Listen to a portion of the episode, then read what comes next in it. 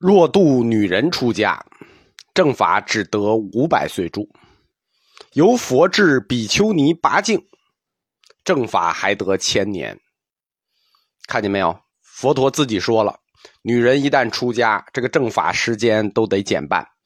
啊，当然了，如果你遵守佛所制的比丘尼八戒，就这八婆罗夷，正法还得千年。好在佛陀是一个比较圆融的高手啊，这种问题最后是得到了妥善的解决。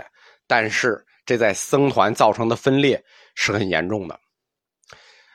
有兴趣的同学呢，可以看一下南传的书，就是那个善见律毗婆沙，他在这本书里，就第十八卷里呢，有很多关于比丘尼犯戒的小故事。啊，歧视女性嘛，其实这个比丘僧也有很多犯戒的，就不写了，写好多比丘尼犯戒的小故事。但是，在后来的佛教里头，女性的地位就逐步提高了，提高到什么地步呢？到现在，在佛教里，女性的地位是比男性高的。这是宗教学的一个特点啊！如果大家熟悉宗教学。任何一个世界性的宗教，或者说具有影响力的宗教，它想长远的生存，实际争取女性信众是非常关键的一步。就是如果女性信众多了啊，这个宗教它就能发展下去，就发展壮大。那有一些完全禁止女性信众的，比如像埃及的一些宗教，哎，那就绝了。而这些世界级的宗教呢，都在积极的争取女性信众，这可能跟女性对。家庭的影响对下一代的影响有直接关系。中国古代很多高僧，他们的父母父亲是不信佛的，而女女性是这个母亲是虔诚的教徒。比如说王维嘛，维摩诘，王维这就叫维摩诘，他就是这个母亲是虔诚的。因为女性对家庭的影响，实际这就会影响整个宗教的走向。因为宗教它的时间发展都很长，动辄就是大几百年，动辄就是上千年。所以说，后来各个宗教都意识到了女性的问题，所以在早期他们是歧视女性，但是一旦想明白过这问题之后，他们都积极的这个转向争取女性信众。所以到了现在，不是说到了现在啊，很早以前。佛教就意识到这个问题了，有一本专门的经，就是开始提高女性的地位。那从那个《圣曼经》开始就有了，到法灭戒法灭禁经的时候，那这个女性地位就非常的高了。法灭禁经是这么说的：法欲灭时，女人精进，恒作功德；男子懈慢，不用法语。什么意思呢？法欲灭时，就是末法时代的时候，这个世界就崩溃了，这个世界已经颠倒。对吧？什么叫末法时代？世界颠倒了，黑白颠倒了啊！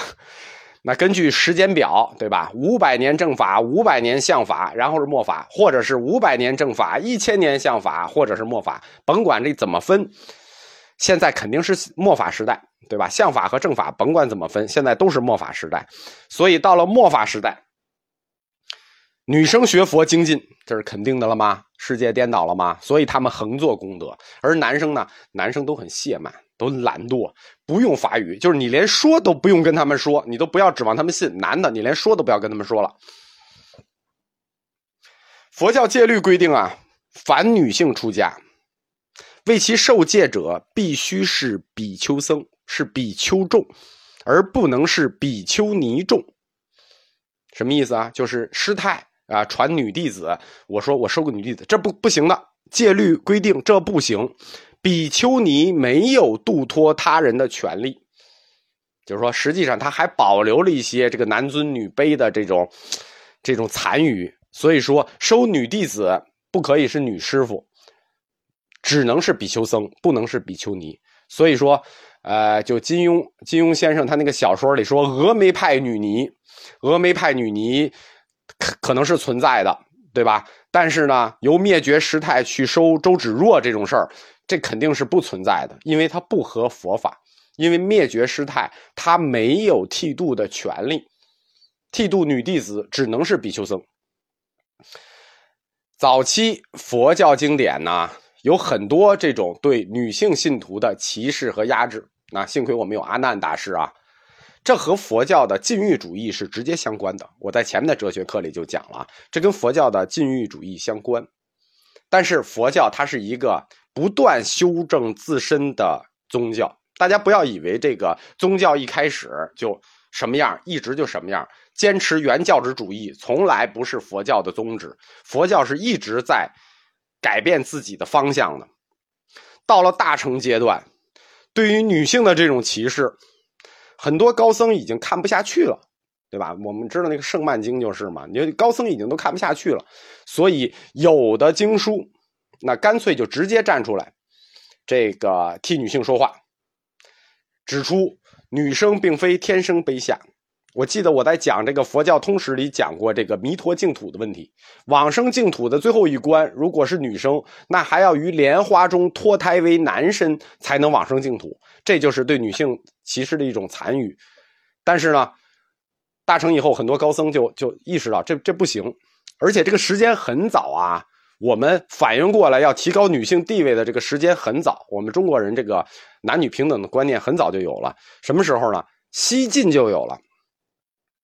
嗯，西晋啊，公元前两公元两三百年的时候啊，西晋的知法度翻译过一本叫《佛说善生子经》。那在这本经里呢，那就直接替女性说话，对吧？你是男的，那你不还是女的生的吗？这本经叫《佛说善生子经》，大乘阶段出现了相当一批经书。展现出来佛教的这种观念的改变，展现出来佛教对妇女的深刻同情与关切。首先，这是传教的一个考虑。我们刚才说了啊，就是从基督教和伊斯兰教发展史上来看，就是我们对比这种世界性宗教来看，有一件非常明确的事情，就是只有得女性信众才能得天下，对吧？因为他们影响的是下一代男信众，而且这种影响力。母亲对孩子的影响力是决定性的，这是从传教的角度考虑。那另一个角度就是大乘佛教教理的改变，诸法性空，诸法都性空了，那男女有什么区别？并且大乘佛教已经脱离了自度的这个阶段，进入了悲悯众生的阶段，对吧？已经把悲悯众生的情怀拿出来了。所以这个时候，既然是悲悯众生，男女有何区别？从宗教实践的传教上来看，争取女信众的实际效果，它也确实要优于男信众，这点上是没有争议的啊。从佛教徒的信徒的这个比例来看啊，就是统计比例来看啊，中国佛教信仰的中后期，女性信众所占的比例，可以说历来不小。可能甚至，如果把一些这个，呃，渔夫渔妇都算上，可能都超过男性。这就和大乘阶段佛教教理的这种改变，以及佛教对女性的关怀和同情有直接关系，就有很大关系。然后这里呢，插一个小问题啊，因为这个以前有听课呢，脑洞特别大的同学，就是问一些很奇怪的问题。问我说：“这个太监出家是不是就很省心？同性恋出家是不是就很省心？”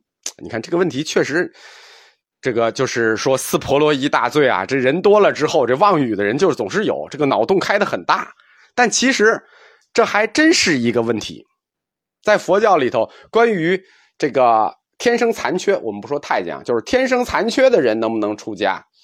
那性取向不同的人能不能出家？啊，不是现在提了这么奇怪的问题，在佛陀时代，这曾经就是一个大问题。